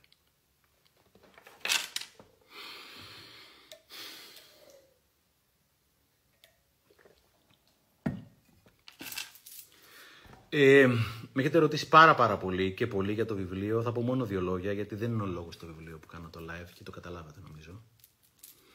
Το βιβλίο βγαίνει σε λιγότερο από ένα μήνα. Είναι κάτι για το οποίο Είμαι πολύ περήφανος γιατί δεν, είχα, δεν έχω άλλο τρόπο καταρχήν να περνάω τον πόνο μου παρά μόνο όταν γράφω. Έτσι έγραψε και τον Κάπτεν το βιβλίο του πατέρα μου όταν πέθανε ο πατέρας μου. Έτσι έγραψε και το βιβλίο αυτό. Δεν είχα άλλο λόγο να μην το γράψω. Δεν μπορούσα να μην το γράψω και παρότι ήμουν στο κορίτσι μου δύο μήνες τώρα και το σώμα μου ήταν 8 μέρες στο κρατητήριο, η ψυχή μου κάθε μέρα ξυπνούσε και κοιμόταν δύο μήνες μέσα στο κρατητήριο για να μπορέσω να το γράψω. Οι σημαντικότερες μακράν 8 μέρες της ζωής μου. Μπορεί και δυσκολότερες μετά το θάνατο του πατέρα μου. Σίγουρα οι πολύτιμότερε. Πώς γράφεις ένα βιβλίο στο κρατητήριο στο φανάκο αφού δεν υπάρχουν στυλώδη με κομπιούτερ; Ευελιξία. Ξαναδιαβάστε βιβλία, παρακολουθήστε σεμινάρια. Ευελιξία. Πρέπει ανα πάσα στιγμή να μπορώ να επανεφεύρω το μοντέλο της ζωής μου. Είμαστε στο κρατήριο στο κελί, μαζί με τα αγόρια, σε ένα από τα απογεύματα που ήμασταν κλεισμένα. Ο Αμήν απέναντι από την Αίγυπτο, ο οποίος για κάποιο λόγο στον τοίχο από πίσω του είχε κάποιες ζωγραφιές. Και μιλάγαμε κάποια στιγμή και του λέω: Ρε, εσύ έκανα παλιά αραβικά. Εγώ παρακολουθούσα παλιά μαθήματα αραβικών στα 18 και τα 19 μου χρόνια. Στο σπίτι του Όντε, στην πλατεία Κολιάτσου. Μου λέει: Πλάκα μου κάνεις. Θυμάσαι ακόμα, μου λέει ο Μήνα γράφει. Λέω: Βεβαίως θυμάμαι να γράφω αραβικά. Μου λέει: Γράψε. Λέω: Πώ θα γράψω φιλαράκι; Και τι κάνει ο τύπος. Μου δίνει ένα κέρμα και μου λέει: Χάραξε το στον τοίχο. Κουνάω το κέρμα στον τοίχο και μετά συνειδητοποιώ ότι είχε άφηνε ίχνος. Οπότε από εκείνη την ημέρα όλα τα περιεχόμενα του βιβλίου, οι ιστορίες, με το που περπατούσα μου ερχόταν. Γύριζα στο κελί και με το νόμισμα το χάραζα επάνω στον τοίχο. Κάτω από κυριολεκτικά κινηματογραφικές συνθήκες. Ευελιξία. Στο κελί αυτό είναι οι τίτλοι, οι επικεφαλίδες από τις 70 ιστορίες του βιβλίου. Και τι άλλο έκανα. Μία φορά την ημέρα Πήγαινα μπροστά στα εξαιρετικά αυτά τα παιδιά της ελληνικής αστυνομίας. Τους ευχαριστώ πάρα πολύ που με εμπιστεύτηκαν.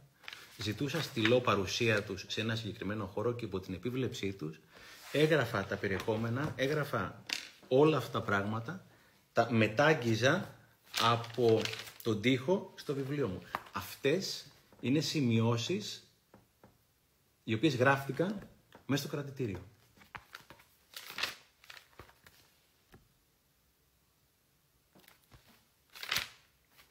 Όλα αυτά. Αυτό εδώ πέρα, μπλε, μαύρο, κόκκινο, εκείνες τις μέρες κάποιος ε, φύλακας είχε κόκκινο, κάποιος μπλε, κάποιος μαύρο στυλό. Οπότε ουσιαστικά το βιβλίο κάτω από αυτόν τον τρόπο γράφτηκε μέσα στο κρατητήριο και ουσιαστικά είναι το πρώτο βιβλίο που τελείωσα σε ένα μήνα. Αυτό το βιβλίο εδώ πέρα το τράδιο μου το είχα μαζί. Κωνσταντίνη Περιστέρη, σε ευχαριστώ πάρα πολύ για το αυτοκόλλητο. Καλημέρα haters, έλεγε το αυτοκόλλητο προφητικό. Είσαι φίλος μου, είσαι αδερφός μου. Έτσι γράφτηκε το βιβλίο και η πιο δύσκολη και παράξενη μέρα ήταν η μέρα της αποφυλάκησης, η μέρα η τελευταία. Ε, ήξερα ότι στην ένατη μέρα, 7η, 8η, κάπου εκεί πέρα θα έβγαινα, γιατί ήταν, έχει να κάνει μια διαδικασία ε, συγχώνευση των ποινών. Αλλά την Τρίτη είχα κανονίσει το βράδυ να κάνω ομιλία στους κρατούμενους εγώ. Οπότε περίμενα θα βγω Τετάρτη. Τρίτη μεσημέρι έρχεται Παυσανίας και Ηλία. Δεν έχω λόγια, παιδιά, να σε ευχαριστήσω. Οι δικηγόροι μου. Οι οποίοι το πήρανε πάνω τους. Γιατί οι δικηγόροι μου και η ομάδα που ασχολήθηκε μαζί μου είναι άνθρωποι οι οποίοι είναι εργατικοί, ούτε τηλεπαράθυρα, ούτε μαλακοί, είναι άνθρωποι της ουσίας. Και έρχεται ο Παυσανίας με αυτό εδώ πέρα το χαρτί, το έχω εδώ, το έχω για, σε όλη μου τη ζωή. Παραγγελία για αποφυλάξη κατά δίκου. Αυτό εδώ πέρα παραγγελία για αποφυλάκηση κατά δίκη. Έχω και εγώ το δικαίωμα να πω ότι μπήκα φυλακή στο και 8 μέρες. Και γιατί το αγγλικό βιβλίο λέγεται 8 Days in Jail, οπότε το, το ονομάσαμε φυλακή τέλος πάντων. Μου λέει, το ξέρεις τι είναι αυτό; Λέω, δεν έβλεπα, δεν φορούσα τα γυαλιά του, δεν είχα γυαλιά. Μου λέει, βγαίνεις. Λέω, πότε; Μου λέει, σε μισή ώρα. Εκεί τα είδα όλα. Ε, γιατί ένα κομμάτι σου θέλει να βγει έξω, στα παιδιά σου, στο κορίτσι μου, στη μανούλα μου, σε όλους εσάς. Ένα άλλο κομμάτι θέλει να μείνει μέσα μαζί με τα καινούργια τα αδέρφια του. Οπότε έγινα δύο κομμάτια, το ένα θέλει να βγει, το άλλο θέλει να μείνει. Και λέω στον Παυσανία εκείνη τη μέρα αυτό δεν πρέπει να έχει υποθεί ποτέ στην ιστορία κρατητηρίου ή φυλακές παγκοσμίας. Του λέω, Παυσανία, μπορώ να μείνω άλλη μια μέρα μέσα. Γιατί έχω να κάνω ομιλία σήμερα στου κρατούμενου. Δεν μπορώ. Σήμερα έχω κανονίσει να μιλήσω για την ενσυναίσθηση του, λέω. Αυτό δεν πρέπει να έχει γίνει ποτέ στην ιστορία, στα κρατήρια, φαντάζομαι παγκοσμίως. Ένας κρατούμενος να ζητήσει να μείνει μια μέρα παραπάνω για να κάνει ομιλία. Οπότε θυμάμαι τον Παυσανία, βλέπει τη Λία με ένα, look του, με ένα, με ένα βλέμμα του στυλ. Τον σκοτώσω τώρα. Θα τον σκοτώσω τώρα. Και ήταν πολύ δυνατή η στιγμή που πήγα και αποχαιρέτησα τα αδέρφια μου. Τα αγκάλιασα. Κλάψαμε. Δεν θα μπορούσα να τα καταφέρει χωρίς εσάς. Και μιλάω πολύ σοβαρά. Το βιβλίο είναι αυτό αφιερωμένο στα τέσσερα αδέρφια μου. Και θυμάμαι τελευταία στιγμή που άφηνα το κρατητήριο και έριξα μια τελευταία ματιά, τους έδωσα τις τηλεκάρτες μου. Η τηλεκάρτα είναι πολύ σημαντικό στο κρατητήριο.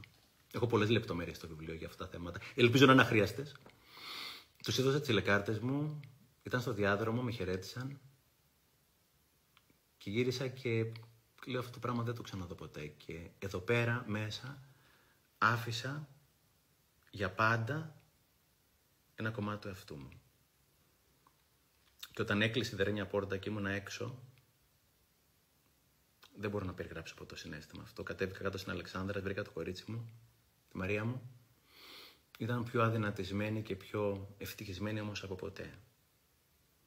Και μπορεί να ακούγεται υπερβολικό, αλλά μετά από όλη αυτή την Οδύσσια, αν είχα να ξαναεπιλέξω εκείνο το πεντάλεπτο να είμαι κάτω ή όχι, θα είχα επιλέξει εκείνο από τα 10.000 πεντάλεπτα να είμαι κάτω στο δρόμο για να πετύχω τον τύπο από των αναζητήσεων και να γίνει αυτό που έγινε, όσο υπερβολικό και να ακούγεται.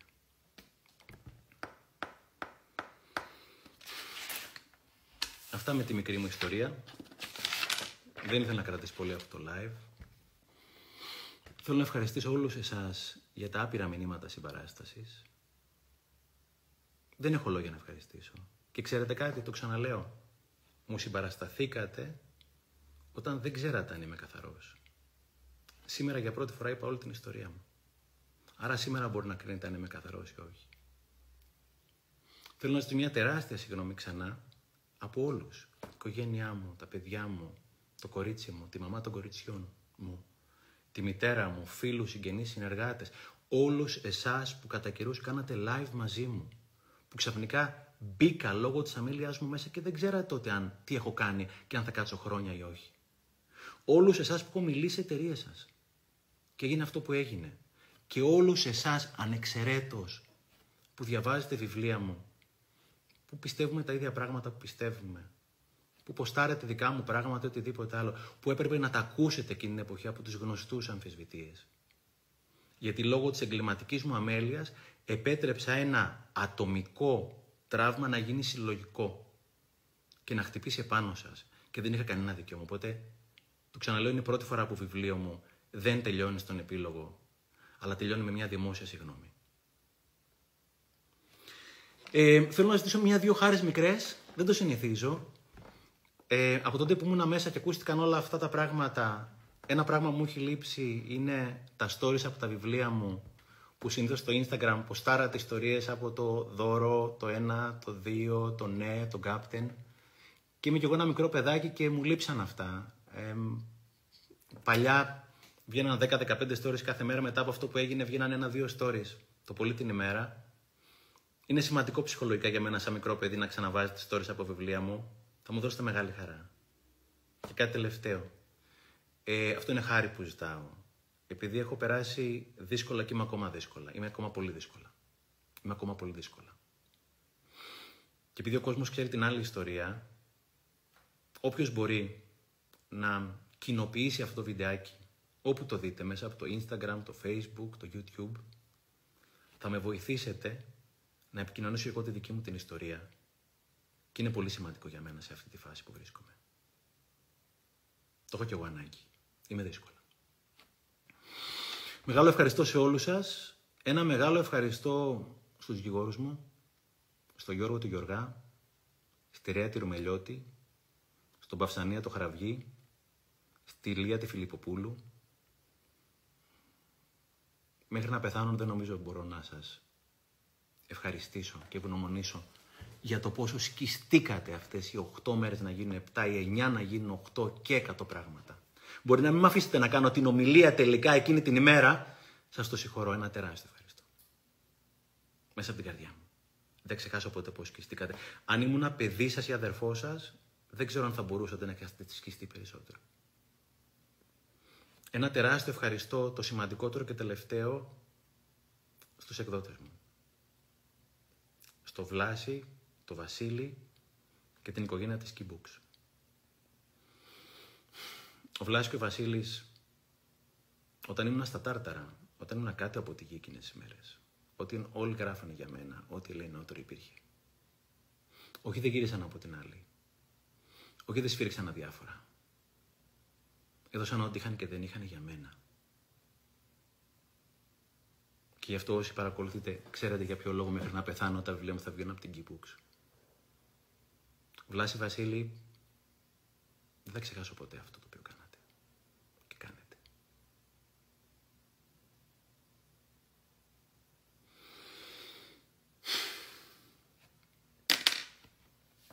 Αυτά.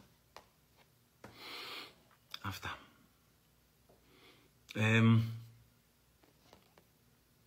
δεν θέλω να παρεξηγηθώ.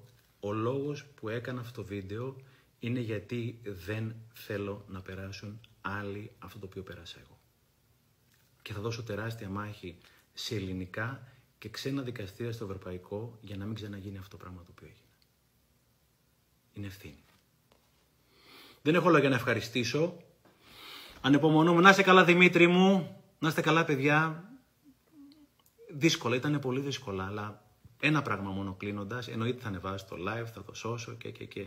Δουλέψτε με τον εαυτό σας. Δουλέψτε με τον εαυτό σας. Αυτό το οποίο γράφω που δεν νομίζω του Jim Rohn είναι η ζωή δεν είναι αυτό που μου συμβαίνει, τι κάνω με αυτό που μου συμβαίνει. Δουλέψτε με τον εαυτό σας, διαβάστε βιβλία, παρακολουθήστε σεμινάρια, έντον σκάπτων, έντον σκάπτε. Αυτό που λέγει ο Μάρκος Αβρίλιος. Εάν εγώ δεν είχα δουλέψει πολύ με τον εαυτό μου, μπορεί να μην τα είχα καταφέρει. Και όπως λέει ο Τάσος από την Keybooks, μου λέει Στεφανάκο, ίσως όλη η ζωή προετοιμαζόταν να μάθεις αυτά τα οποία έμαθες για να μπορεί να περάσει αυτή η δοκιμασία. Πέρασε. Μπορεί και να μπορεί και όχι. Αχ. Να είστε καλά, παιδιά. Πολύ πολύ μεγάλο ευχαριστώ. Μέσα από την καρδιά μου. Το κλείνω. Το σώζω Thank you. Ευχαριστώ πολύ.